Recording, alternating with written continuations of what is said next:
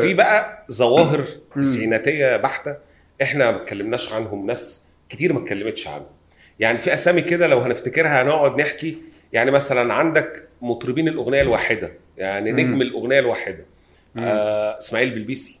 يا غربة يا. غربة. أغنية يعني رغم إنه إسماعيل بلبيسي عمل ثلاث شرايط ما نجحوش خالص لكن أغنية يا غربة دي فضلت علامة كده لغاية مم. دلوقتي. طبعا. وأحياها طبعا آه، أحمد مكي لما شغلها في في فيلم لا تراجع ولا استسلام على ما تقريبا آه في كاركتر حزلقوم ففكرت الأجيال الجديدة بس الأغنية دي يعني أغنية أيقونية أنا. أنا كنت فاكر في ناس وألحانه طبعا مم. بالمناسبه إسماعيل بلبيسي ملحن مهم وشاطر رغم إن إنتاجه قليل يعني عمل لالي لالي. ل- ل- محمد لمحمد محي. محي وكانت أقرب لفولكلور تونسي مم. وعمل لالي، آه وعمل هاتي يا دنيا هاتي. لهشام عباس مم. أغنية غريبة كده جدا طبعا. يعني وكان هو عامل ديو كده مع عنتر هلال لأن عنتر هلال برضو من الشعراء المهمين في التسعينات اللي الناس اختصرتهم في الحتة بتاعه كمننا لكن مم. عنتر هلال كان راجل آه، شاعر عنده مفرداته. كل البنات بتحبك. آه يعني هو كتب أغاني هلس. هلس آه. نقدر نقول إنها هلس بس كانت حلوة.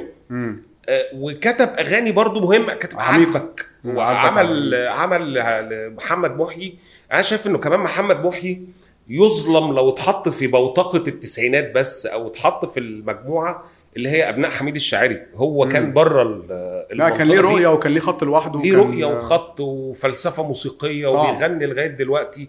وطعمه هو مخترع آه، ثقافة الأغنية الدرامية ال- الحزينة مم. يعني لو هنتكلم على مثلا إنه تامر عاشور أمير أحزان المرحلة الحالية فتا فمحمد محي كان أمير أحزان ال- التسعينات. التسعينات طب. بمناسبة آه، عنتر هلال عنتر هلال آه، عمل لولاش قلبه ما يوعاش وعمل كل البنات بتحبك وعمل البنات كمننا آه وليه هو باع طويل في أغاني الهلس أو آه. الأغاني اللي هي الخفيفة اللطيفة اللي الخفيفة إحنا اللطيفة بنحبها تحس و- أغاني درويشية آه. قوي كده كان له مقولة. آه كان مفيد مفيد فوزي باين مرة بيسأله أنت أنت شايف إن كمننا هتعيش قال له مش مهم كمننا تعيش المهم أنا اعيش أنا عايش هو محتاج.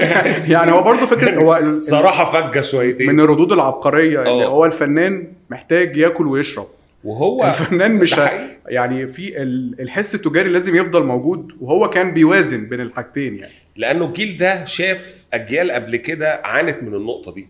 إنه م. ناس قبل كده ما, ما يعني حياتهم المادية في أو في نهاية آه، مشوارهم كانوا بيعانوا وبيواجهوا مشاكل مادية كتيرة أنت جدا قلت لي في ناس اتحبسوا بشيكات وحاجات. لا ده من جيل التسعينات. قضايا النفقة والشيكات اللي كانت بتحبس ناس دي.